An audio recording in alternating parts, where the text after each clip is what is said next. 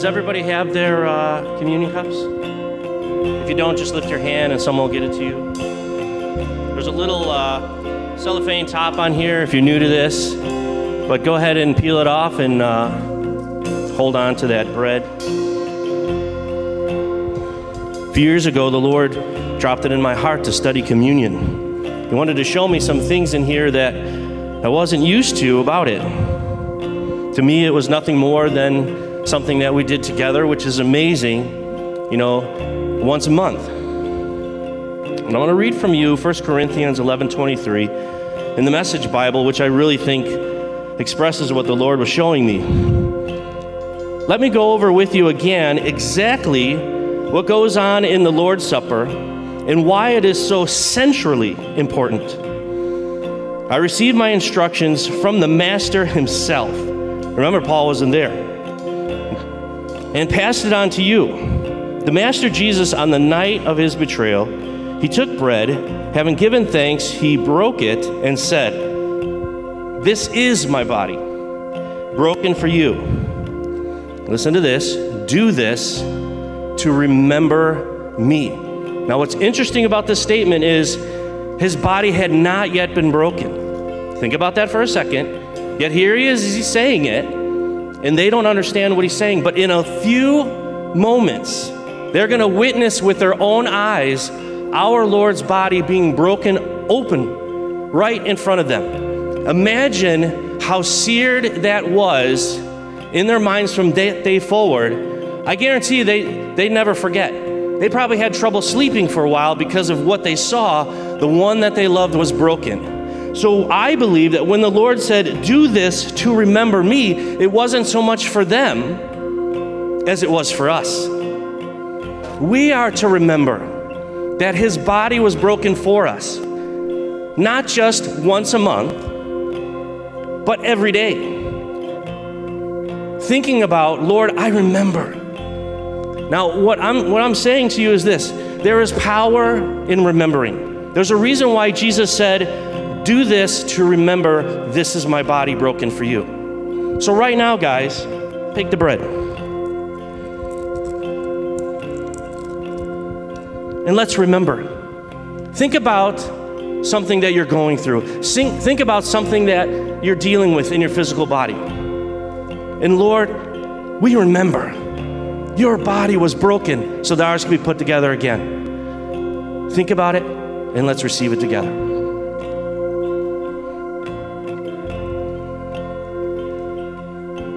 And in the same way, this cup is my blood, my new covenant with you. Each time you drink this, remember me. Lord, we are so grateful for the covenant that you made with us in blood, that we're able to stay, stand here today in freedom and worship you. Not only as a community, but also personally, Lord. We receive all that you accomplished in Jesus' name. Amen. I think the Lord needs a hand clap, guys. Thank you, Lord.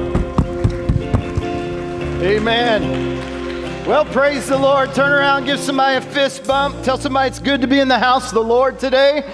Amen. Greet someone. The ushers will be coming up, and you can uh, turn in your communion things to the end of the aisle. Amen. Amen. Happy 4th of July weekend. Amen. Praise the Lord. Usually the sun, lowest Sunday in the month as far as attendance. Uh, hello, where is everybody today? Amen.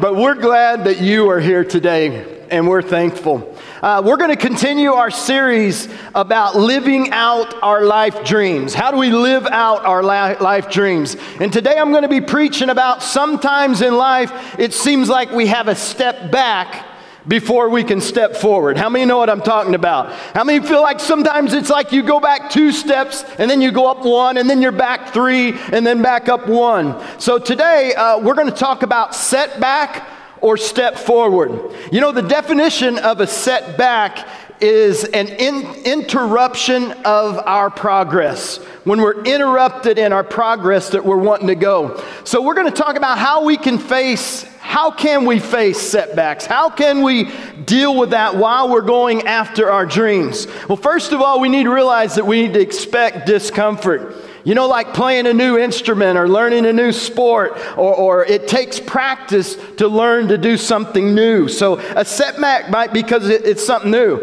It takes an attitude of faith to keep it positive, keeping your eye on that prize. It takes watching and learning, gaining from every experience. You know, it takes being responsible and taking responsibility for decisions because maybe it was a decision that there was a setback or an action.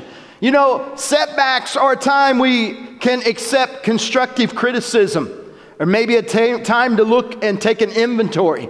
Maybe it's a time that we learn to live in uncertainty. How many know we've had to do that, but not let uncertainty rule our heart and our mind? Uh, it's being comfortable in our discomfort. You know, there's a rest and a comfortableness, even when we're learning that we, we have a lot of discomfort.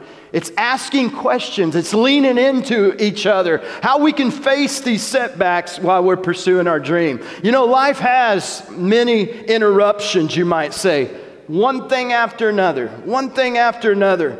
Maybe that large, unexpected ex- expense or that blow up fight with somebody that you had known for a long time, or maybe it's funds for school, a fight in a relationship. You know, I really feel, I think millennials get it a hard rap sometime, but personally, I feel sorry a little bit for millennials.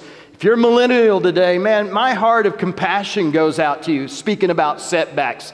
First, we had the 2008, one of the biggest recessions that we ever had. And then we went right into COVID 19. And then these millennials had little or no financial buffer to weather those times where some of us that are older, we got some finances, we got some things, we got some experience where we can weather this. But millennials, they were just thrown into that, thrown into that. Think about the sizable job loss and job opportunity p- before that time. So even being a millennial and starting out, it seemed like there was so much setback. You know, I know for me, some of my biggest causes of setbacks were lack of knowledge Maybe lack of skills, lack of experience on what I was pursuing. Maybe it was a lack of motivation or sometimes not taking that time or lack of support. And I have to say, sometimes maybe a lack of effort on my part. But I want to just say, how can we take setbacks? How can we take setbacks and turn them into where we're really taking a step towards our dream? I wrote this sentence out setbacks. I was thinking about setbacks, and I put setbacks allow us to return to our original state of motivation and hard work that led us to the success in the first place. But only if we're strong enough to not let them destroy our confidence. And if we can be honest with ourselves about why they might have happened in the first place. Why might that setback have happened? Where was it possibly that I got off? You know, they allow us to teach us what's off, what's off. What's often they teach us to adjust and pursue and make those adjustments as they go. They teach us to focus, listen to this, on setbacks teach us to focus on what we can't control. How many know sometimes it's out of our control and it's a time to trust God that He is in control? Setbacks are a time they teach us to have faith and to act our, on our faith. They teach us to lean into God and others, into God's grace, comfort, and, and encouragement. But I just want to look at how do we take that setback and let's move into a new land because we're talking about Abraham and moving into our life dream. How do we take that setback and turn it into a step forward? You know, Abraham's been our example uh, in this series, Living Our Life Dream. You know, when we think about Abraham, we admire his faith how he just stopped out. He heard from God, heard what God wanted him to do, and he just stepped out and he went for it with a passion. He, was, he, he left everything for this life dream. He went for it. We see that he was led of God and he trusted God and he just went. I was thinking about that a couple weeks and I'm like, well, that's all good and needed. But today, I want us to look at, even when he went after his dreams, we're going to look at three setbacks that Abraham had. And I think when we look at the three setbacks or the three challenges we had, I think we're going to be able to identify with him. But he had three major setbacks. And I want to look at how, I want us to identify with his setback, and then I want to look at how we can maybe move through our setback. Here's his setback number one. Setback number one. If you have your app, if you have your phones, you can download Church on the Rock Huntley. Download Church on the Rock Huntley on your app, and then down at the bottom, you can go to notes if you want to see scriptures and if you want to fill things in. His setback number one is Have you ever done something that just wasn't God's way? It just wasn't a good decision. You're like, ah, you had like a period of insanity or a moment of insanity and you're like racking your mind why did i do that? You ever done something that that and you know that it wasn't god and you know that it wasn't god way? How many say that we've done that if you're out there? Amen? Abraham he did this. In genesis 20 verse 1 and 2 it says this while he was going after his dream he was living as a foreigner. While he was living as a foreigner he was going after his dream Abraham, listen to this, he introduced his wife Sarah by saying, She is my sister. So the king, so King Abimelech of Gerar, he sent for Sarah and he brought her into his bedroom or into his dwelling place, his bed. Brought him into that place, brought him in at his palace. And I'm thinking, how could you do that? How many men could like say, Here, here's my wife, this is my sister. But I'm in a period of insanity while I'm going after God's dream, and uh, it's not my wife, but I'm so afraid that you're going to destroy me or be intimidated by me or take what I have. I'm just going to say she's my sister. And you can just take her into your bedchamber and you can just take her into your, your, your circle of women and you can just have my wife. How many say that that is a period of insanity? Anybody out there? How many would agree that's crazy? What was this guy thinking? How can you be so stupid in your mind? What was we thinking? But you know what? How many times do we have periods of insanity? We look at Abraham, we're like, that was the dumbest thing I ever heard of in my life. What about you? What is the dumbest thing you ever heard in your life that you have done that's caused a setback? Maybe it was friends. Maybe it was a purchase of a car or a house, and you're like, oh, that was an impulsive purchase, and now you're like paying it off the next 15, 30 years. What, what was it? Was it friends, bad friends, bad people that was around you? Was it choosing a bad job and then having, what, what was it? You know, maybe it's lied about something. You know, lying to your parents, lying to your spouse? Anybody ever get into that hole where you start a life of lying? Start, you, you, lie to your parents you lie to your friends you lie to your spouse you lie at work and, and, and the thing about lying is it starts compounding. It starts compounding. You tell this one lie it, it's silly to get in that. It's, it creates a setback. You tell this one lie, and then you have to tell another lie to cover up the lie you just told. And then you have to tell another lie for the lie that you told to this person and that person. And then you got to remember what you told this person, this person, and this person, because they're all starting to come back to you with questions and coming back to you with things. And the next thing you know is that period of insanity that period of not walking in God's integrity and doing what God's best is for us, now we have a compound problem that happens with that. Maybe it's drinking too much. Maybe it's drinking too much. Maybe it's having a little bit too much to where your thoughts, your words, and your actions, you begin to get a little bit impaired. Begin to say some things. You, you drive home and you're like, I don't even remember driving home. I don't even remember how I got here. All I know is I was at point A and now I'm home. How did I get there? Stupid. Periods of insanity. Things happen. Wake up with somebody that you don't even know. Trying to remember what you said to somebody while you were in that place. And those things cause setbacks. They're setbacks. And here's something what about talking about someone? Talking about someone. You know, I have periods of insanity, especially when I was younger, where I would talk to somebody. And then you get this old, well, I'm your best friend. I won't tell anything in the world. I'm a vault. And so you tell this person. And then the next time around, here it comes around, and this person told everybody what you said, and it compounds the problem. But, brothers and sisters, how many times do we do things that just isn't God? And it's just not God's way. These things are what I'm talking about that causes setbacks in our life. You know, with setbacks, to me, with the setbacks that I've had, and even some of those e- examples and stuff, to me, with setbacks, sometimes you get a get out of jail free card. How many's had a get out of jail free? Where you did something really, really stupid, really, really dumb, and you know it wasn't God, and you know it wasn't God's plan, and you know it could be a tremendous setback, but you did it anyway. You know, sometimes God gives you get out of jail free cards. It's like you get by with it because really He's hoping that we'll learn from our experiences and learn from things. Even as a parent, I like to try to talk to my kids, or when, when we were raising up, try to reason with them. And we wanted to hold back the harder discipline because we wanted them to get it without it being such a big deal. God gives us those get out of jail free cards. You know, there's times, I believe there's times that every person in here, I believe there's things that we can get into that's insanity. And you're really not thinking. Because if you were really thinking, you'd know it's dangerous. And you know it's a place that you shouldn't be. But you keep flirting with it and you keep playing with it and you keep getting around it. And you get some get out of jail freeze. But at some point, our loving God, I believe, brings us to a point where maybe He doesn't give us the get out of jail free, and sometimes a consequence happens with our action.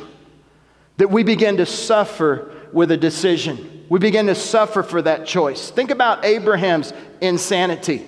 You know, um, we get that get out of jail free, but sometimes there's consequences. You know, I remember running from a state highway patrol one time. I remember we was on an interstate and we had hot trucks, souped up trucks, and all of a sudden we saw the cherries come on. And me and my friend, uh, he was driving, he just floors it. Boom! We're over 120 mile an hour going down the interstate.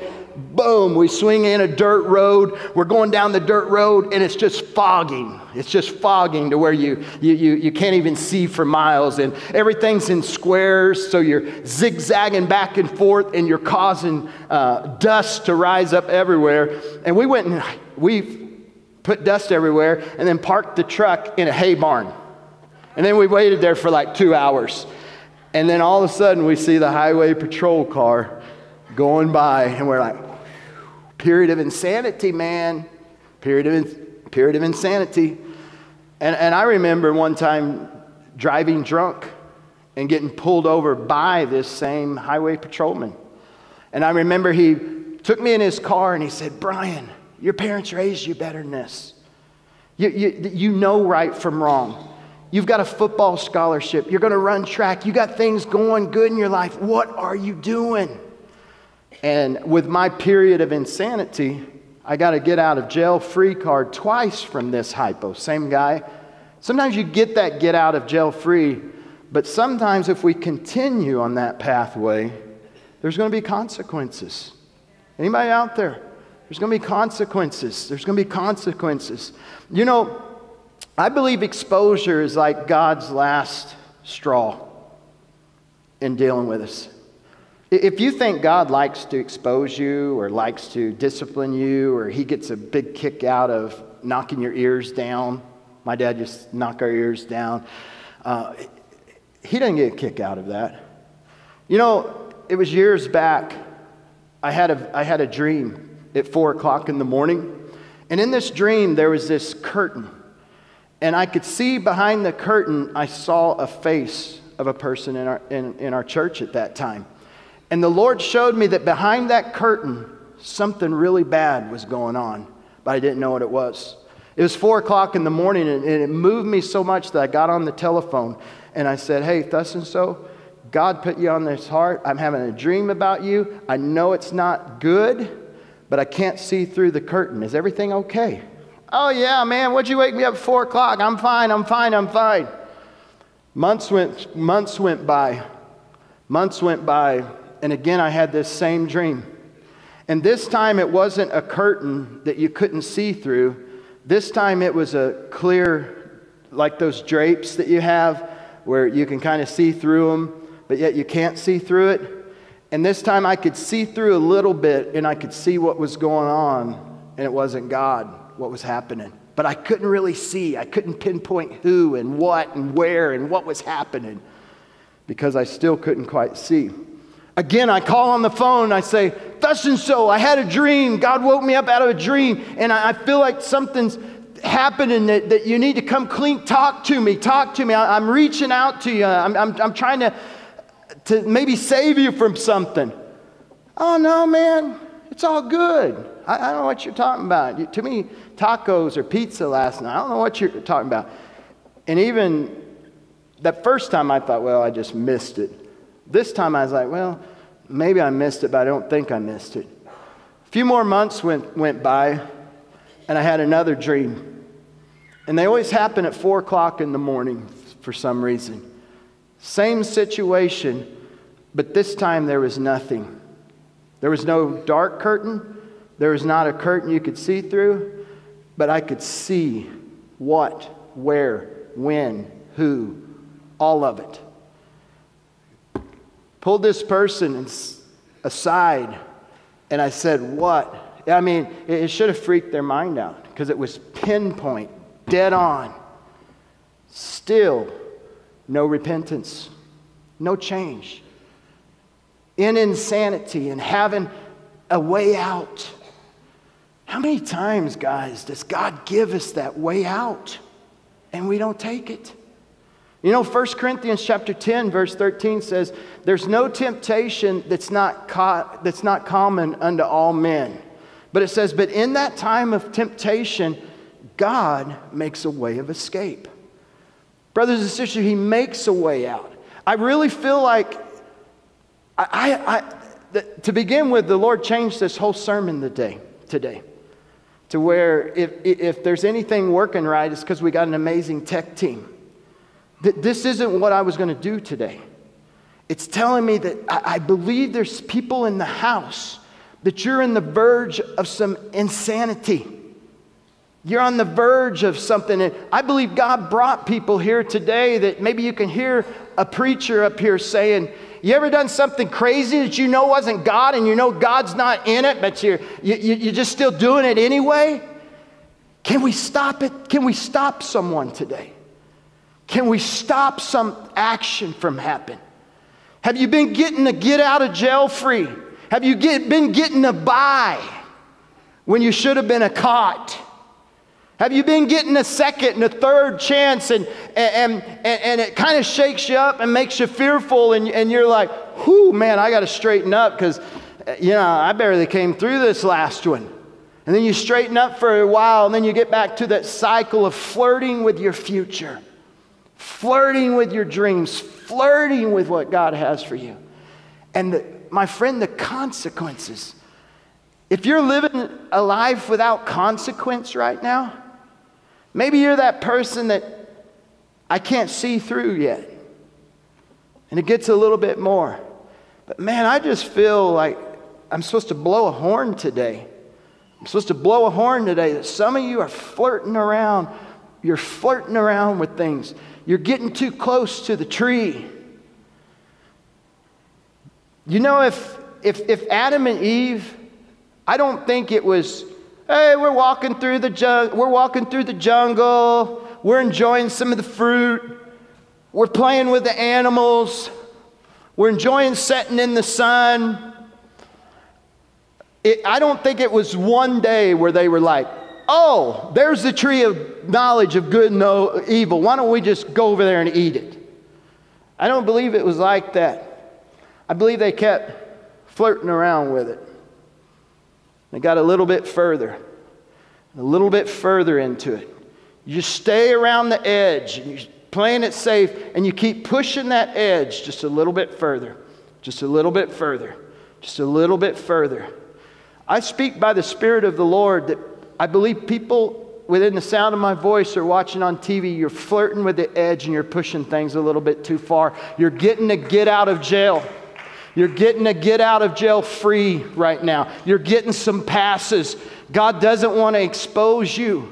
God doesn't want to send you through that path of suffering. He doesn't want to send you through that path of, of, of, of learning the hard way. He would like to prevent it. Are y'all with me today? I, I think about a good friend I have. I, I don't try to be heavy today, but yet if I have a word on the Lord that can save someone, I'll stop everything and say that word. Don't flirt with it.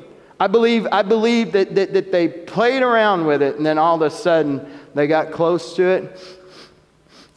Smell it, touch it. Oh boy, doesn't that look good. Gotta have it. Gotta have it. Gotta have it. At that moment, everything up to that point was so amazing. It was so amazing. Walked with God in the cool of the day, had it made. Now they were ashamed, full of guilt, full of fear, feeling exposed.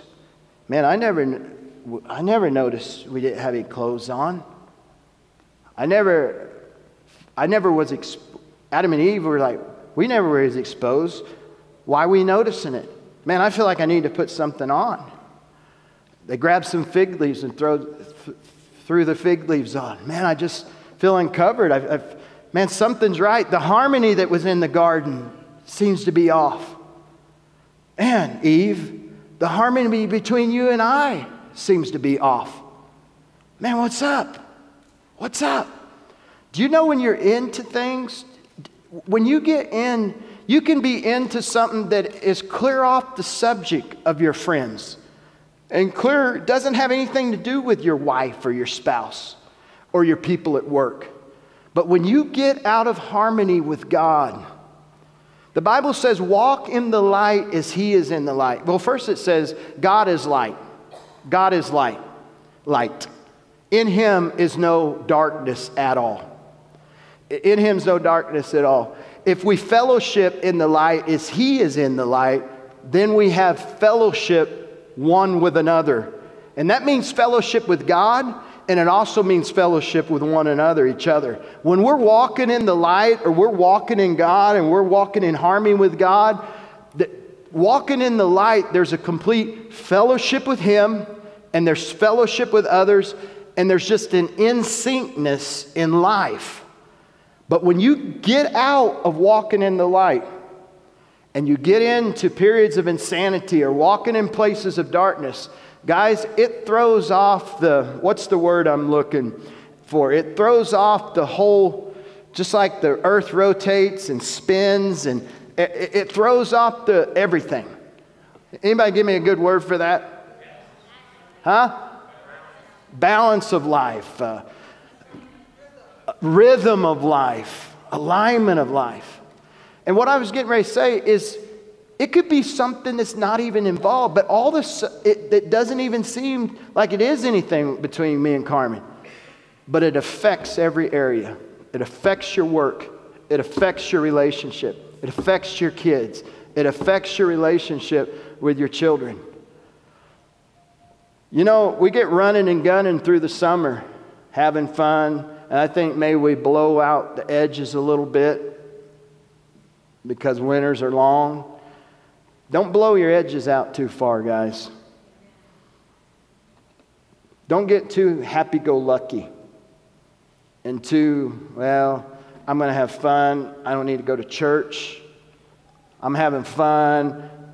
My reading the word, my prayer time, and my meditating. I don't feel good from yesterday. Start backing that off man, I want to go and go and go. And me and Carmen are, I think, are real good about that with our church, where we say, hey guys, winters are hard. We understand going. We understand vacationing. We understand going. And we want people to go. But man, if you're going, don't leave God. If you're going, what you're doing, I mean, I, I just really feel this, this, this, this, this message today. Um, that, um, but anyway, when Adam and Eve did that, it, it broke up that harmony, that rhythm of life. They noticed they were naked. God was still there. Do you know he went to the same spot that he met him every day? He was still there, so it's not like God's going to run out on you. How many know God's not going to run out on you? God's not going to run out on you. He was there. They're the ones that felt insecure or awkward, guilty. Think about that. The first time that guilt and shame, that's the first time those emotions, what is that? What is that? What is that feeling? I know I don't like it. Condemnation. I feel, what is that, Eve? Are you feeling that? Yeah, Adam. Never felt that emotion. I've never felt condemnation. I've never felt fear. I've never felt shame or guilt. But, guys, that's the conviction of the Holy Spirit. When we get out in the dark, those emotions are things, they're like trigger lights to get us to think about what we're doing and where we're going and, and what we're, we're, doing. But in that, always know that God is always there. So, with Abraham's crazy mistake, his crazy mistake, what happened? What happened in that? Well, long story short is um, man, I just read that. Again, this is all new this morning. But long story short is did God tell the king in a dream, or did he just find out that it was Abraham's wife? Help me out. Did anybody know that story? Saw them together or something. But anyway, that guy didn't go ahead and take Abraham's wife. That king was like, Why didn't you tell me this is your wife? Why'd you tell me I'm your sister? We're God fearing, we're a God fearing city. And if that would have happened, it could have brought God's judgment on this. Why didn't you say it? So, bottom line is, God rescued him from a period of insanity. And what I want to tell you today is, God rescues through periods of insanity. Um, step two, step back number two was laughing in disbelief. Laughing. Another thing that Abraham and Sarah had is they got in a hole of unbelief. Everybody remember Sodom and Gomorrah?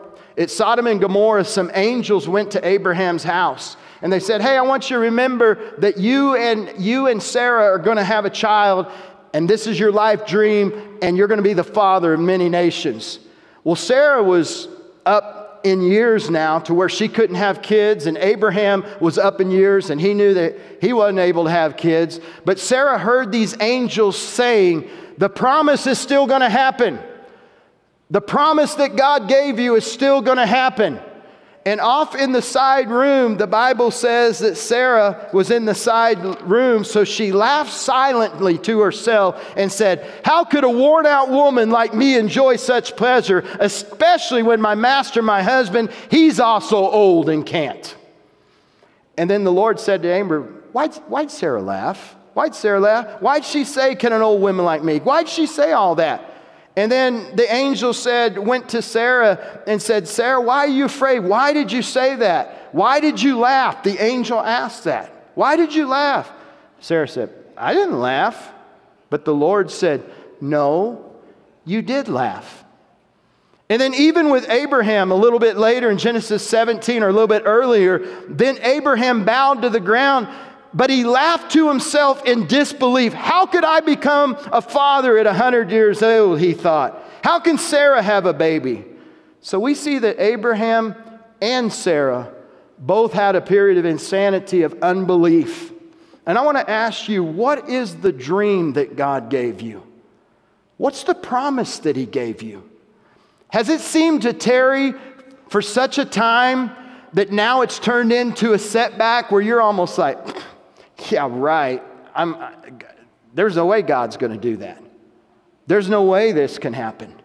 There's no way my life can be. There's no way my career can be that way. There's no way that I'm going to have a marriage or have children. There's no way. And we begin to laugh in unbelief at our situations. So when we're at that place, we got to take, if we're going to have a setback with that, the step forward is this Jesus looked at his disciples and said, With man, it's impossible, but with God, all things are possible.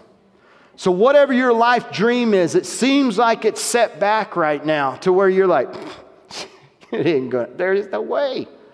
There's no way. There's no way with my marriage. There's no way with my kids. There's no way they're going to come to the Lord. Hey, don't laugh, but hold on to the scripture and take a step forward and say, with God, it's impossible. My faith is going to be the substance of what I'm hoping for, it's going to be the evidence of what I don't see. The faith that I have, it's going to please God because the word says, He that cometh to God must believe that He is and that He's a rewarder of those that diligently seek Him. Don't give up on your dream. Don't laugh at it and say, There's no way. The Bible says, therefore, whatsoever things you desire when you pray, believe that you have them and you shall have them.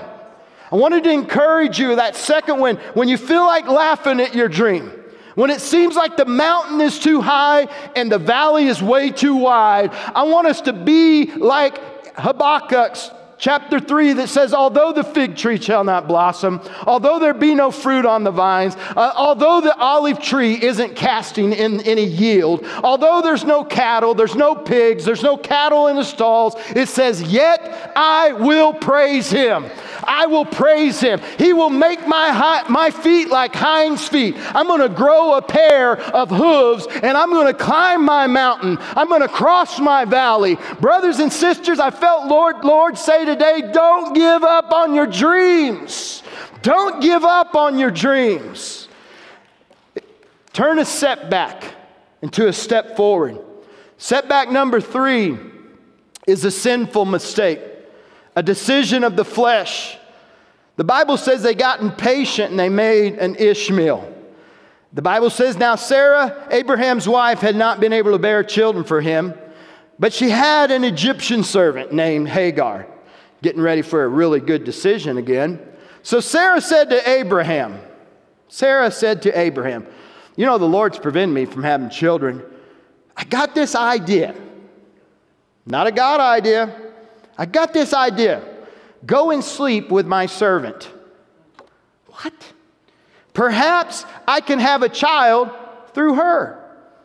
Abraham, typical male, said, Well, I can agree with that.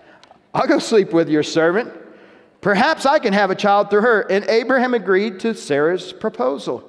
So Abraham, Abraham's wife took Sarah, the Egyptian servant, gave her to Abraham as a wife. So Abraham had sexual relationships with Hagar, and she became pregnant and gave birth to an Ishmael. How many's ever made an Ishmael? How many's ever, I'm not talking about physically, but how many times have you gotten ahead of God? How many times has the Lord said, Don't talk to your wife about that right now? Don't do that action right now, but you get impatient and we force it. How many has ever forced the peg, a, a circle peg, into a square hole? How many don't we, sometimes we don't listen and we get impatient and we do something that just messes up the whole area in which you're trying to move forward in, whether it's relationship, whether it's business, what, what, whether it's a ministry that God's calling you to. Anybody out there today? We, we, we make that product of the flesh of the flesh. Not a good move, not a God move. You're talking about a mistake. What was he thinking? What were they thinking? Did they think God would actually be okay with that? Abraham, get this, guys. Abraham even tried to convince God a little bit later. He's like, God, can't this promise be through Hagar and Ishmael? Can, can it be this way, God? And God's like, no. No. Oh, but God, Hagar, we had this Ishmael. Can't you just make this nation and do this promise through them, God? No. I said through Sarah. I said through Sarah. What is it that, what product of our flesh do we get impatient where we force something or we move into something that hasn't worked out real well? Anybody there? Anybody know what I'm talking about? Okay. For them, I just want to call it what it is. For them, it was a sinful mistake. And I felt like the Lord wanted me to, to, to talk about a sinful mistake. Guys, when we make sinful mistakes, We all do. Anybody out there say amen? When we make sinful mistakes, when you see what you've done, always know that you can run to the Father for forgiveness and cleansing. Always know that. Always know there's forgiveness. Remember in the Old Testament, they, they did bulls and lambs and goats and turtle doves and all this stuff for forgiveness of sin. We have the Lamb of God. And, and when they did that, they had to do it year after year. It could never take away cl- sin, it could never cleanse for sin, it could never take away sin. They had to do it year after year, so you always had to bring up the memory of the sin. Anybody out there? But with Jesus, the Bible says this Lamb of God, he paid for sin once and for all. And when we confess our sins, he's faithful and just to not only forgive us, but to cleanse us. And the Bible says that he purges our conscience from evil. Even the memories of your past, even the, the, the, the, the going over of the pictures and, and, and the remembrance of, of the mistakes. Jesus' blood can not only forgive you, it can take away consciousness of your past. It can, it can eliminate and take away memories. You don't have to live with a sinful or an evil or, or a sad conscience all the time because Christ's blood can purge that. And the other thing is, I always see the rainbow. Just uh, that big rain we had last week, when I was driving home, there's this beautiful rainbow. Rainbows always signify the covenant of God with people. And so anytime I see a rainbow, I always pause and I think about his covenant with me. We know, er, everybody knows the covenant with God and Noah. But did you know about the covenant in Isaiah 54 where it talks about a rainbow? In Isaiah 54, it said, God says, hey, there's not always going to be this strife between us. There's not only go- always going to be this separation from us, from us being together. Isaiah chapter 53, right before 54, is where the prophecy of Jesus coming and that he'd be the salvation for all people. Well, it goes right into 54 where he says, Hey, I'm sending Jesus, I'm sending a mediator. We're going to get back together, we're going to have fellowship and relationship again. He said, he said, and it's going to get to a place where there's not going to be enmity between us anymore, and I'm not going to have to judge sin anymore on people, but my judgment's going to go on Christ the Lamb, and I'm not going to be angry with you anymore. That's what the word says. And then it says, just as Noah had a rainbow, remembering the covenant, when you see a remember, when you see a covenant, Isaiah 54 says, Remember that I'm not angry, that your sins have been forgiven, and I'm not angry with you anymore. Isn't that a wonderful thing when we see a rainbow? Even, even, even in Revelations, even in Revelations, when it talks about the throne of grace, if you could imagine, if you could imagine like a, this being the throne, the way Revelations describes the throne of grace and the rainbow is there's a circle like this, and a circle like this, and a circle. It's just a sphere of circles. And I got a picture of that today when I was thinking about God's grace and His love for us. It's in the rainbow. Well, the throne of grace that the Bible says we can come boldly to that throne of grace and receive mercy and help in that time of need, it's actually like a sphere that you actually get inside of it. And there's rainbows all around you. You're inside it. You're in Christ. You're in covenant with God. Guys, there's always forgiveness. There's always forgiveness as the praise team's coming. There's always forgiveness.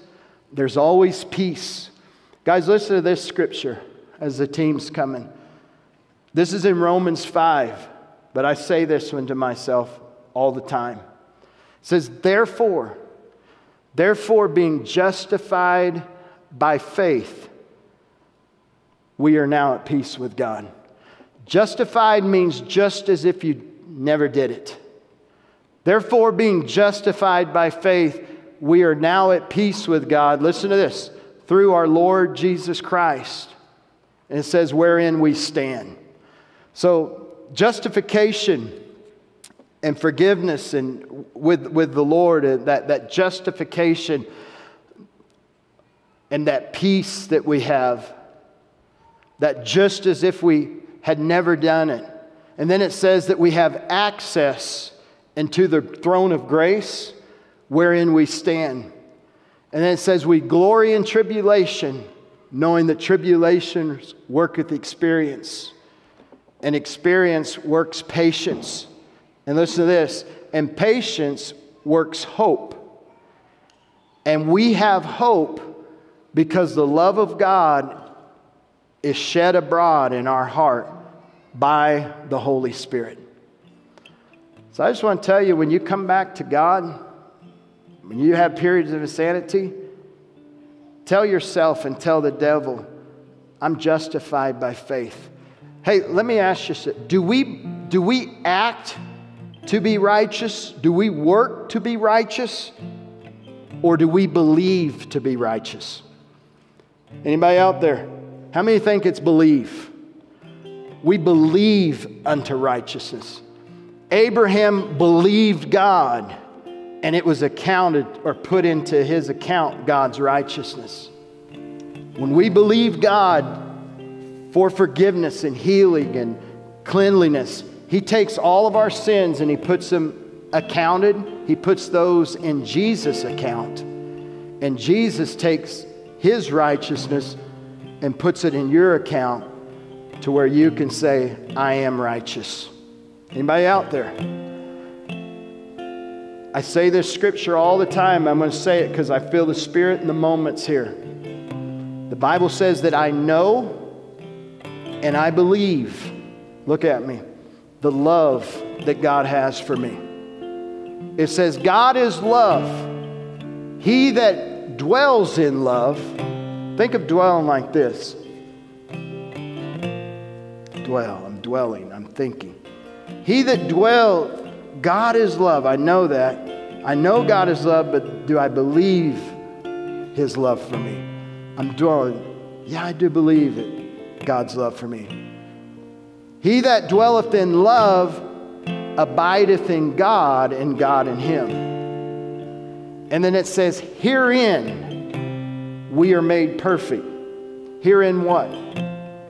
Dwelling on God's love, dwelling on God's forgiveness, abiding in the light. Herein is our love made perfect. Listen, that we may have boldness in the day of judgment. Because as He is, so am I.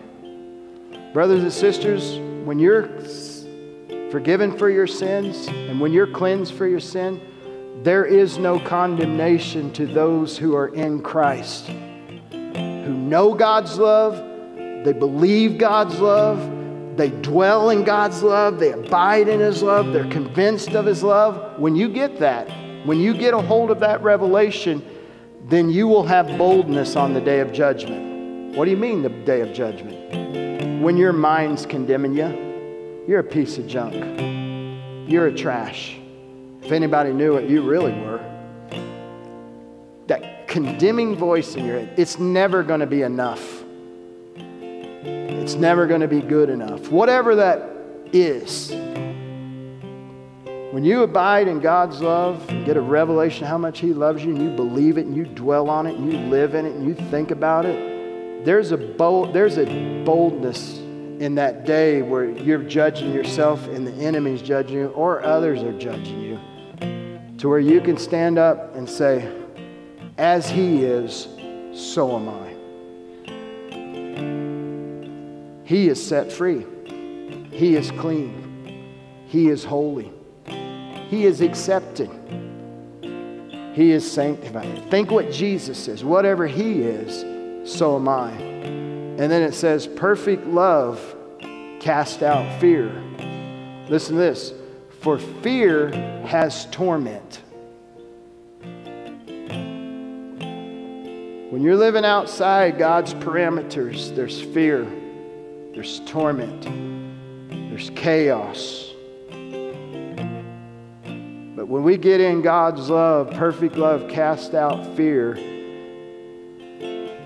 Because where fear is, is that person hasn't been made perfect. And you haven't perfected in knowing God's love for you. So if there's a fearfulness and a timidness and an awkwardness towards God, then there needs to be a revelation of His love because that perfect love takes all that away. And then you do this that scripture ends in saying, I love Him because He loved me first. Think about that. God loved you first. The Bible says God commended his love, and while we were yet sinners, he still came and died.